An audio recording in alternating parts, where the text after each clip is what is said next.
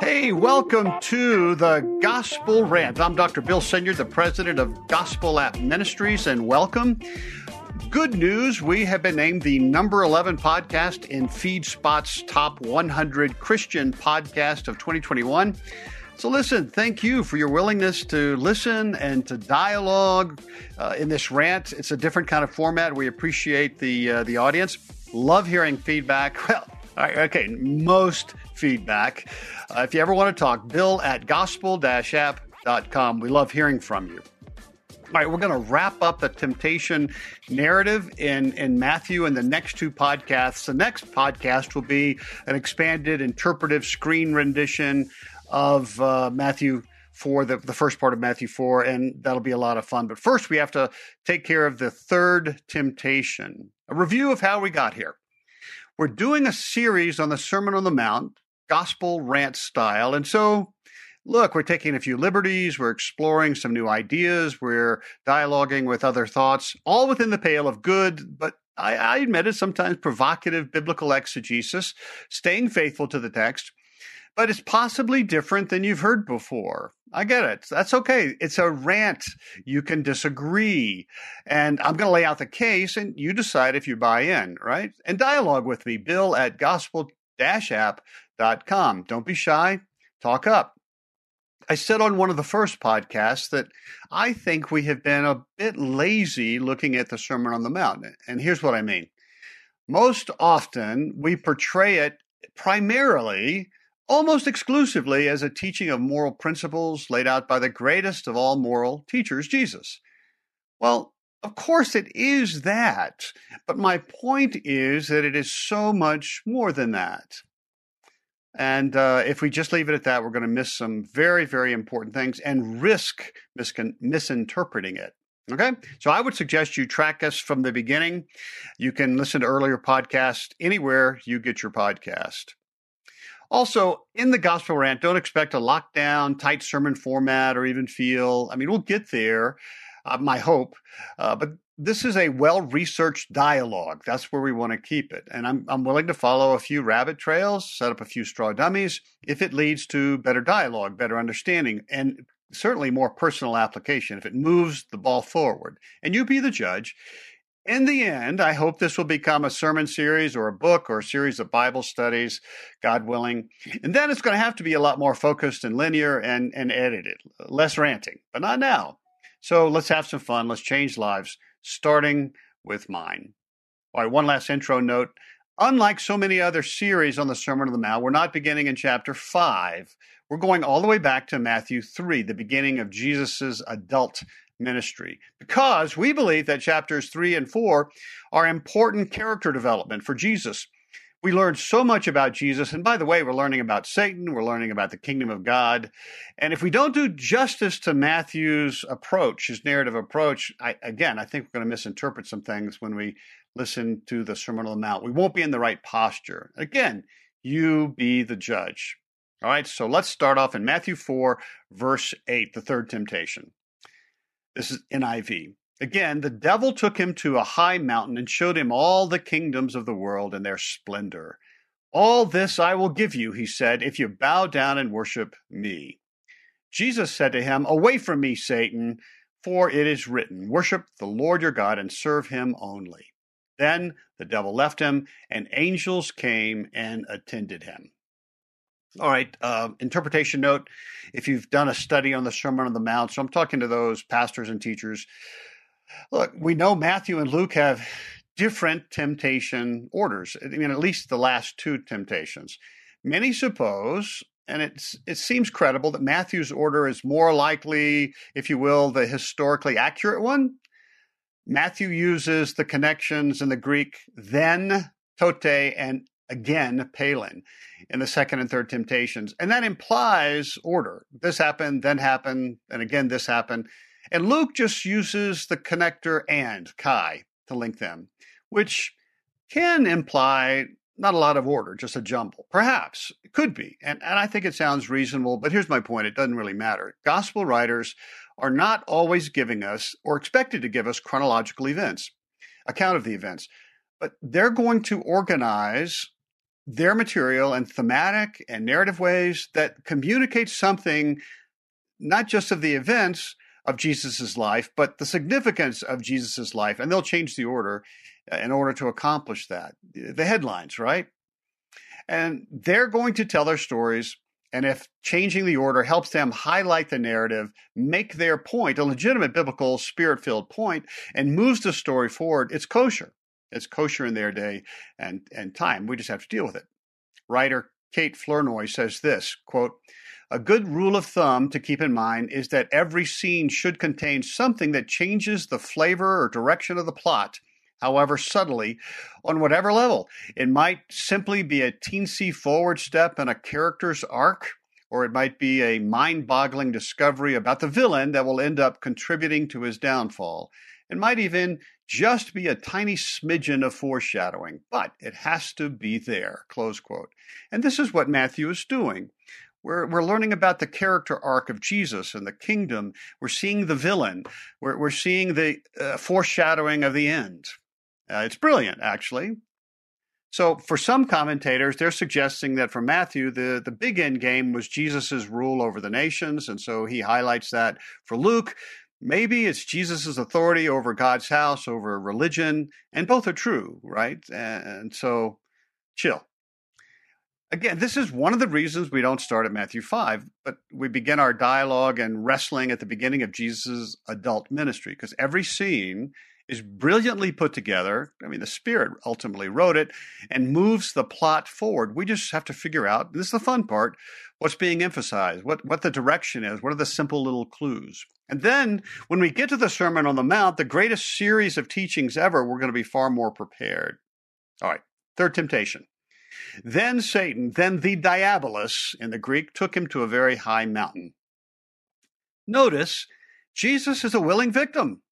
He has, for his own reasons, submitted, humiliated himself to the ugliest of the creation. Satan objectifies him, patronizes him, abuses him further, takes him to a, a very high mountain, and he's willing to go. So, what mountain? Well, I'm going to go out on a little limb and say that in Matthew's day, all who heard this would have assumed that he was talking about Mount Hermon. Mount Hermon, if you're in Israel, it's the mountain you can always see from just about anywhere in Israel. It's in the north.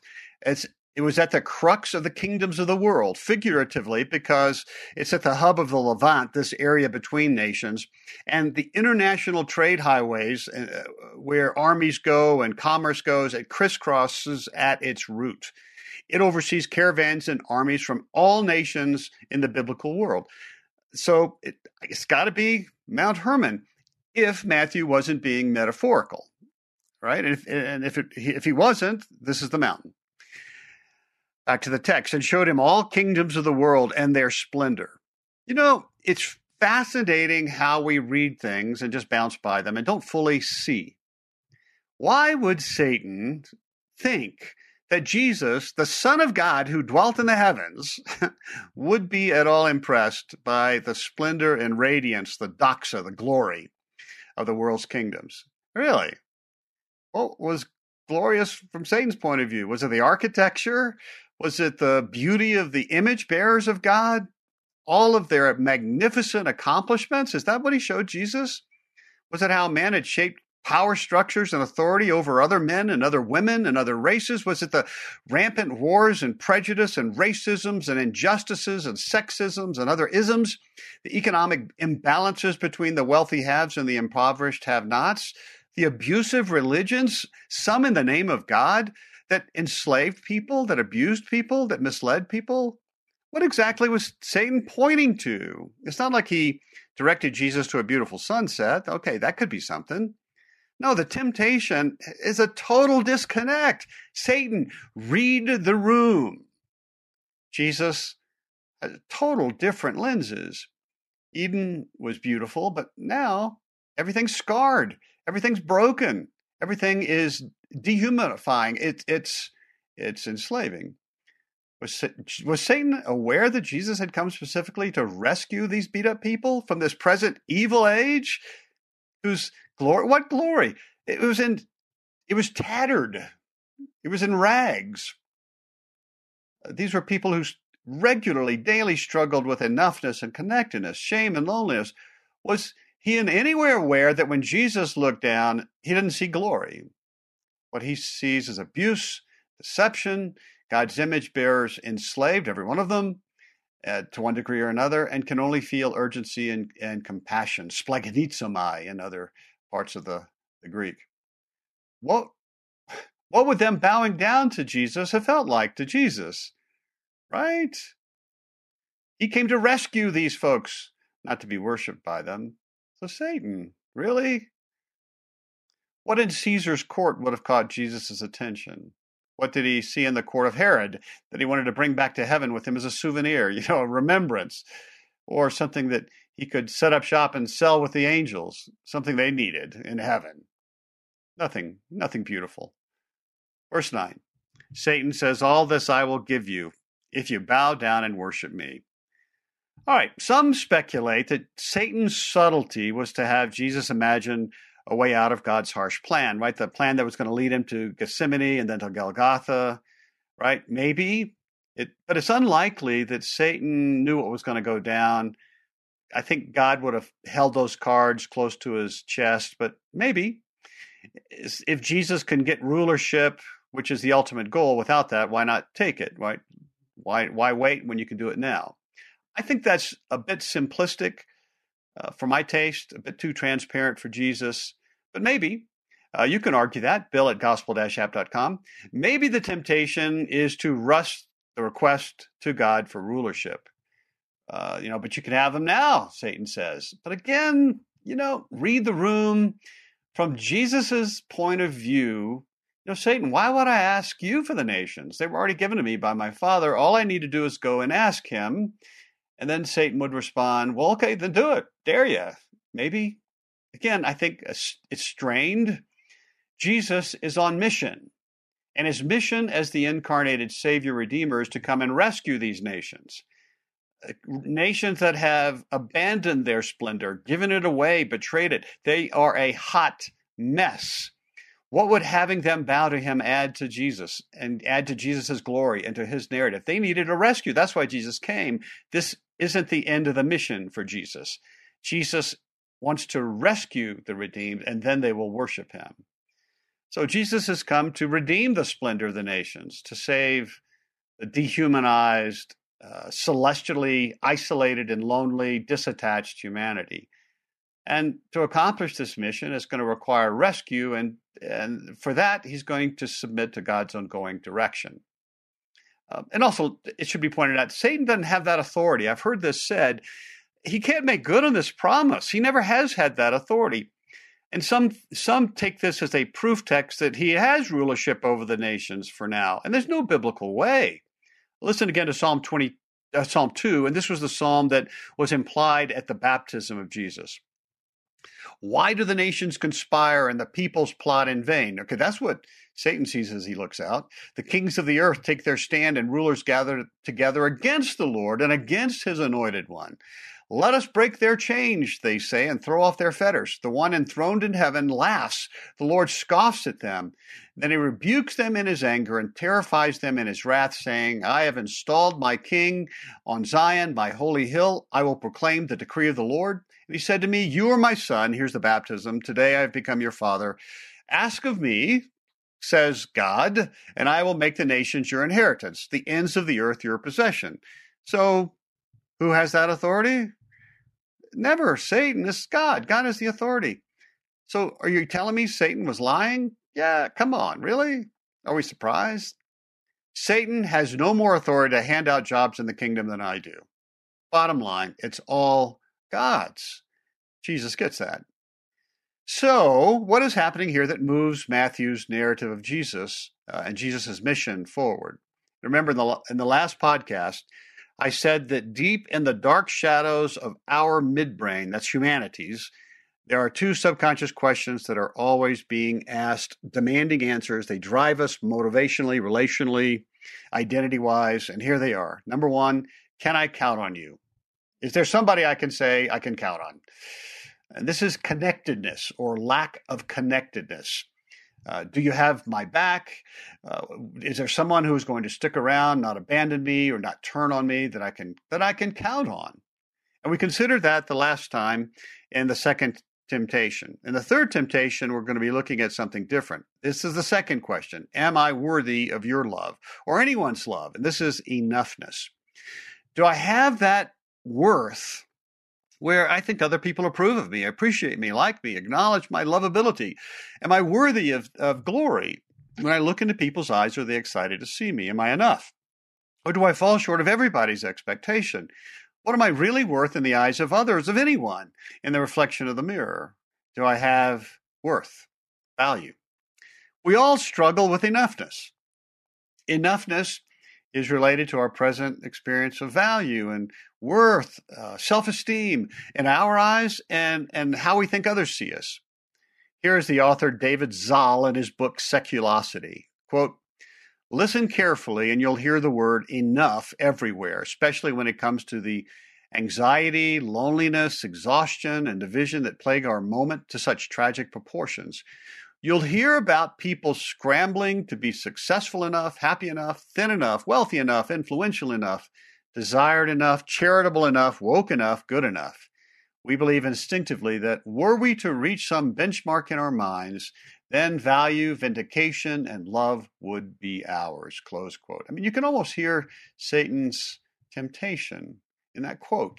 If Satan gets it that we're desperately looking for enoughness in the mirror, in our own brains, in the eyes of others, and in the eyes of God. See, we're not only created to be connected, that's what we looked at uh, in, the, in the last temptation, but to feel enoughness. We have this critical inner voice in our brain that keeps telling us we're not enough, that we've fallen short. So these questions are everywhere in our relationships with self and God and others, the world. So Satan, he's so good at this. He sees this, he knows this, and he's going to test the water to see. And, in, and the, related to Jesus, he's going to test the water to see that at the incarnation, did Jesus pick up this very human insecurity or not? Or, and this is a big or, did Jesus' ongoing pre- experience of his relationship with God the Father and the Spirit fill both of those cups, connectedness and enoughness? If he felt presently enough and connected related to the Trinity, these last two temptations would just fall flat on their faces, which they did. So if Jesus was feeling after 40 days of being alone, crying out to God the Father, and not hearing squat, Eh, that he wasn't enough anymore, that he wasn't the son that God thought he was at the baptism, that he wasn't lovable still or adorable still or worthy of glory still, then this temptation would be very powerful. Right? A little praise and worship from humans held out there, the carrot on the stick, that would look pretty good to Jesus. So Satan's implying this quote, Look, I will make the hearts of all the powers and nations bend the knee to you right now. Won't that feel confirming? your glory cup will immediately be filled. Isn't that what you want? I can make it happen. Just ask me, bow and submit to me in the same way that you've been submitting to Him. And, you know, by the way, how's that been working out for you? Sure, God has made you king, Psalm 2 at the baptism, but He's withheld the experience, not me. Time for your humiliation is over, O Son of God. Close quote. Right? That's very tempting to somebody who feels like and has been living as if they were not enough. Uh, but what Satan is coming to see, and, and the readers begin to see, that Jesus' glory cup, doxa cup, is still full. He doesn't need a drip, drip, drip of refilling or re experiencing. But we do, right? I do. God had already given Jesus rule over kings, Psalm 2. Uh, the experience of it is coming this, so this temptation wouldn't interest Jesus, but it would interest the people on the hillside, the Sermon on the Mount, because to a man, to a woman, to a boy, to a girl, they lacked enoughness, probably chronically. And remember the Grand Inquisitor's question to Jesus from the last time Do you, Jesus, believe that even for a moment humans could face such a temptation? And again, the answer, uh, looking at the people on the hillside, is hell no they would struggle to resist any offer of enoughness of any kind. because they were diseased, they were sick, outcast from tribe and family, apparently under a curse from God, so they weren't even enough for God. Their substance cups were cracked and empty and leaking. They were willing to follow and obey anyone who offered relief from their pain of not enoughness. And we saw that when Jesus healed, they desperately followed. Right? Jesus is looking for more. Um, so Jesus isn't primarily going to offer them better social or economic status, better reputations, good jobs, health, so they can re enter their rightful positions in their tribes. I mean, he will offer some of that, but that's not his endpoint. He is going to powerfully speak over them and create an enoughness miracle. Blessed are you. So he could have said in, in David Zahl's seculosity language, enough are you. And by the miracle of Jesus speaking, of God speaking and creating, bara, right, in, in Genesis 1, they would have actually felt it. This is the remarkable part. Their critical inner voices would have been shut up just for a moment, glorious silence. Their brains would have danced for just a little bit with God. They would have felt like chosen sons and daughters to whom great glory was due. The king stood before them and said, You're enough. Some were healed physically and others not, but they all would have experienced miraculously, celestially sourced enoughness. That's what we're looking for, people. That's what I'm looking for. That's what we we expect when we go to, to church on Sunday to experience this enoughness from God, to see his eyes laughing over us, glad that we're there. And by the way, we've all experienced that enoughness once. We've tasted it once when we became his sons or daughters. And we will experience it permanently in heaven but I want it more now. I like it. I want it even a little bit, but to, for that to happen, I need a mini miracle. I can't make that happen. I can't choose. I don't have the muscle group. So, shameless plug again for the dance, www.the-dance.org.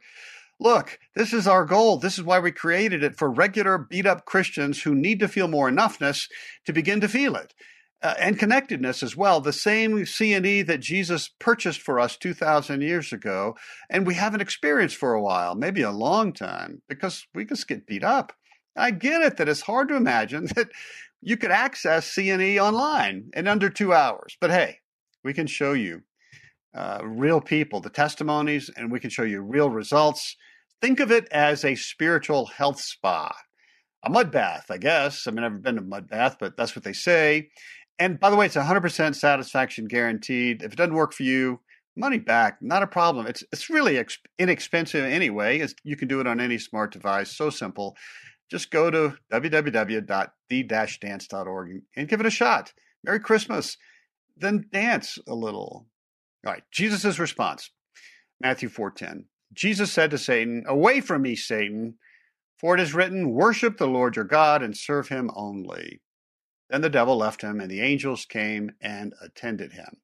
So, in the end, Jesus, the Son of Favor, was raised up in glory. And this this is the end of the pattern. Uh, there's incarnation, deprivation, then glory.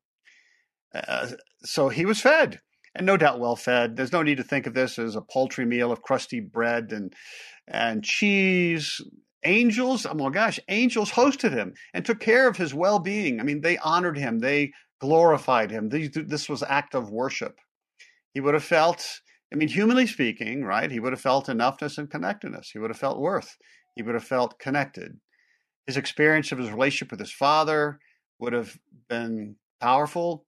It wasn't said, but you know, he felt, well done, good and faithful servant. This is my beloved son with whom I'm well pleased. He felt the father's uh, he felt he heard it in the voice he saw it in his eyes he he heard his father and the spirit dancing and satan's substitutionary plans of offering something less than that i mean so i mean now you can see just how thin that was and how deceptive that was satan's version of enoughness and connectedness it, man those are temporary hits and they can be very addictive but man they're nothing compared to what what jesus has purchased already but and this is the big but. God's plan, I have to say this, I mean, to be honest, God's plan still made, made Jesus experienced 40 days of humiliation, hunger, connectedness, and enoughness deprivation. I mean, 40 days. Uh, this is worthy of being noted. In the end, the relationship was shown to be still wonderful and unharmed and untattered, but in the middle, silence and pain, silence and doubts, silence and questions. Uh, that nasty critical voice, man, you can hear it over and over and over. I hate this approach, but I see it. I see the model littered throughout the Bible. Israel in Egypt, Israel in exile. Remember Simeon and Anna and the Christmas story, how long they waited? Mary's nine months of pregnancy, right? Very symbolic. David waiting to be the king. It's, it's just page after page of waiting in pain and deprivation and doubt and temptation, brain anxiety, lack of connectedness and enoughness. And don't forget, somehow this moves the mission forward. And, and the mission, remember, is to rescue unlovable rebels to glory. All right.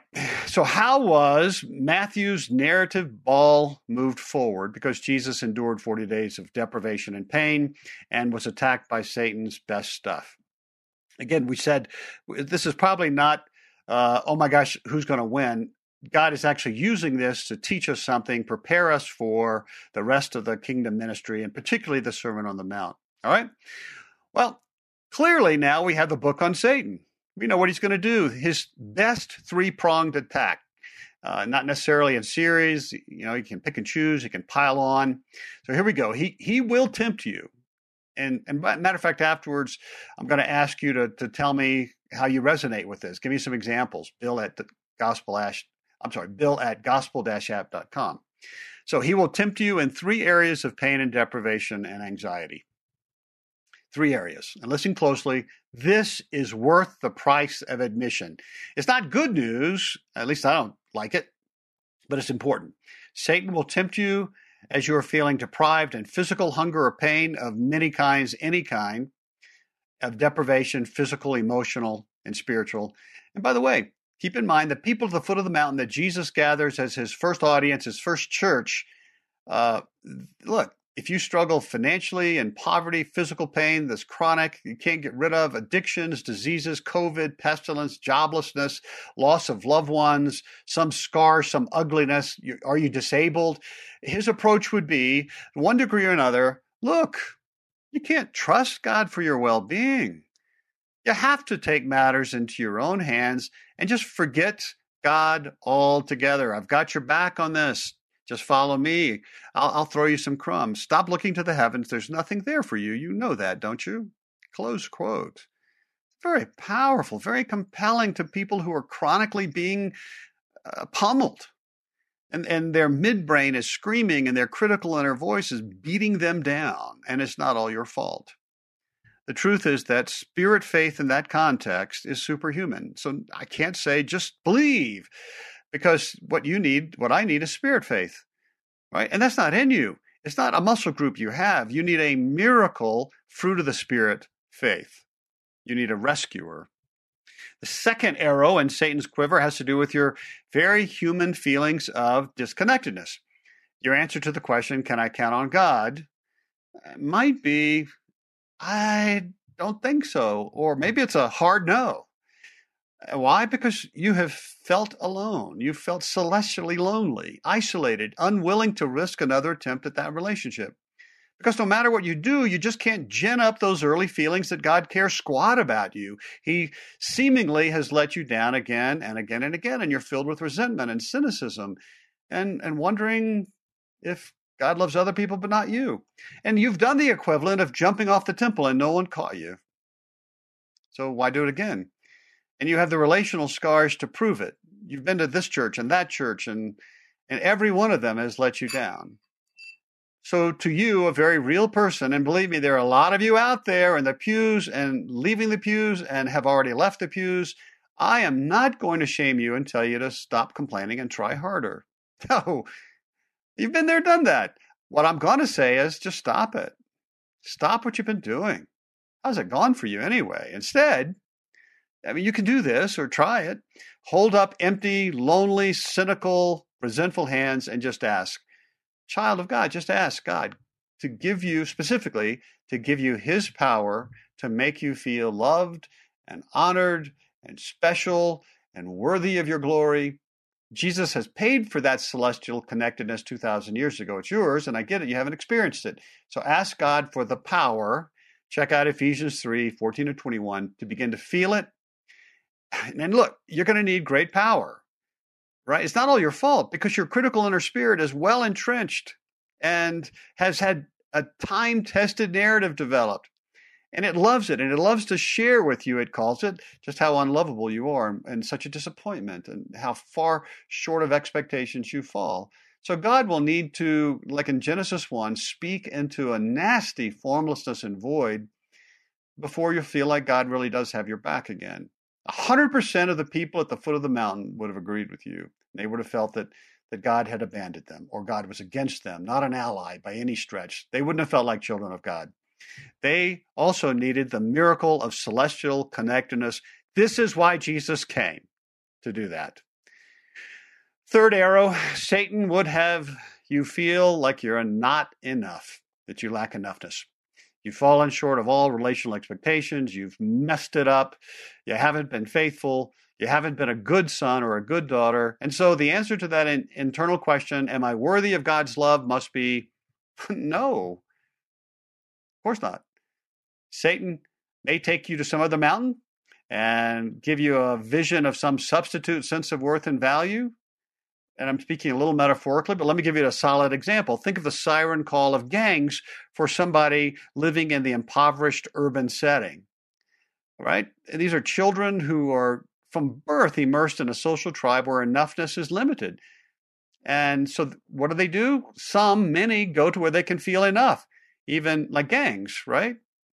Uh, where even though it might be dangerous and destructive and against their father, their parent, the fam- family's wishes, but they're desperately needing to feel enough, feeling a little bit of value and worth, and and uh, uh, you know, pleased that you're there. It's not all their fault. We need enoughness. We are created to need that.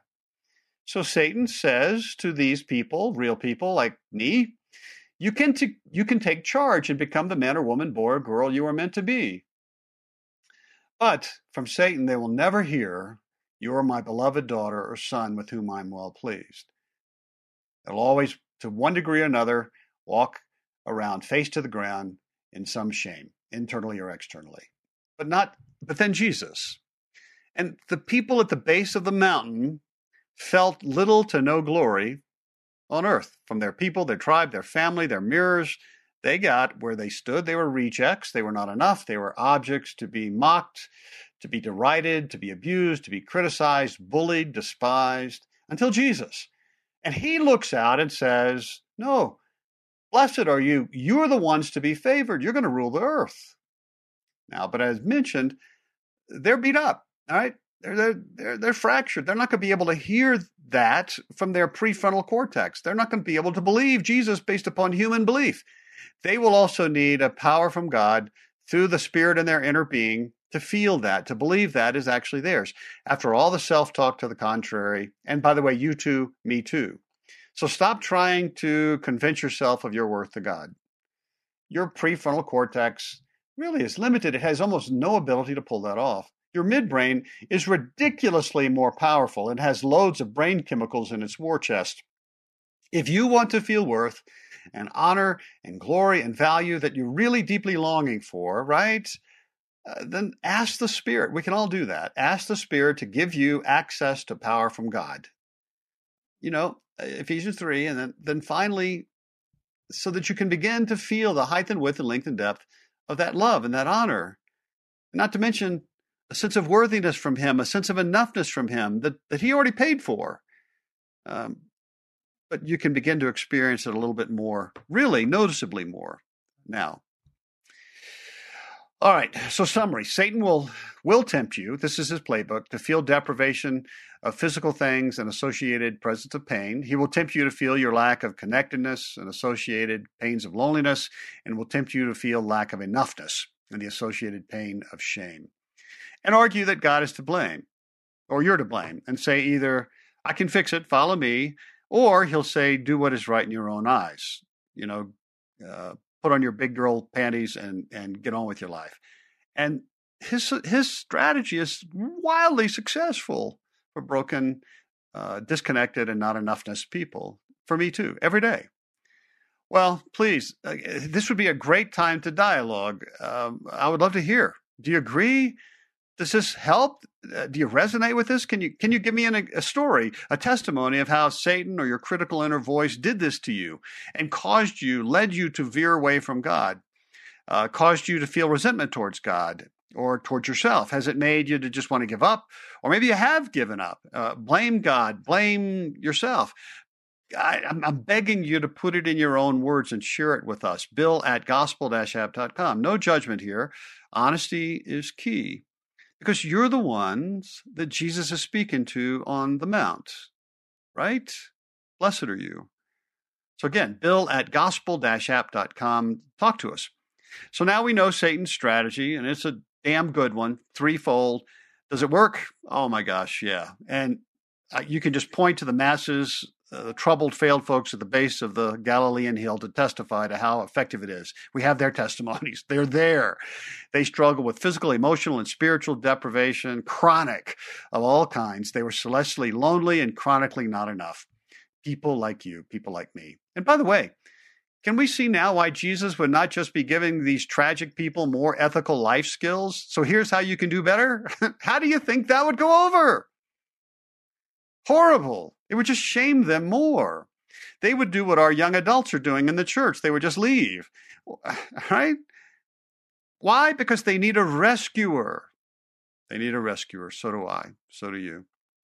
Well, what have we learned about Jesus in Matthew's character development chapters? The Jesus who will stand and preach to that group at the at the base of the mountain. He's not just a qualified rabbinic teacher, he brings something far more unique to the table. Seven things. Number one, Jesus is hypernomian. No one who ever walked the planet had a higher view of the law or took it more seriously than Jesus. Two, he's come to rescue failures. He came for the lonely, the isolated, for those who feel like they aren't enough and are celestially disconnected. Three, he is a teacher of life principles, the greatest ever, but he's speaking to a people who will never accomplish it.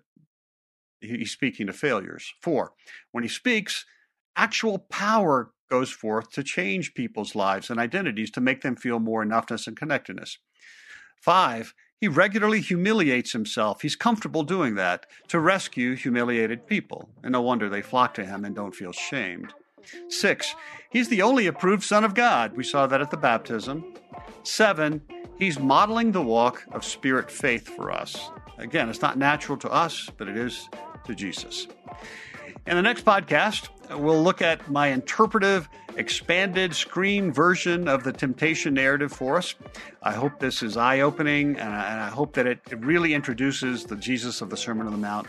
Um, and just for fun, you might want to read the first bit of the Sermon on the Mount to see if what we've been doing, if you followed us so far, if you can actually hear it differently, if you're drawn in in a different way. All right. Well, until next time. Take heart, child of God.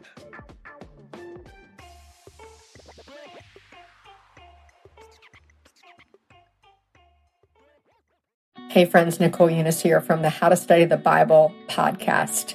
I want to invite you to experience a fresh look at the story of Joseph and what it means for you today. Life can totally throw us for a loop, whether it's your family or your marriage, work, church, or something else entirely. Maybe you have found yourself in a season that you never would have expected and that you certainly wouldn't have signed up for. In this six week Bible study together, we're going to talk about the biblical story of Joseph, a man who lived an unexpected life and trusted God through it all. We'll talk about the blessings he experienced, the promises God keeps, the way that tests of our character can actually refine our faith. We'll talk about patience. We'll talk about loss, absolutely talk about redemption. So come join us for the six week series over on the How to Study the Bible podcast. Can't wait to dive in with you.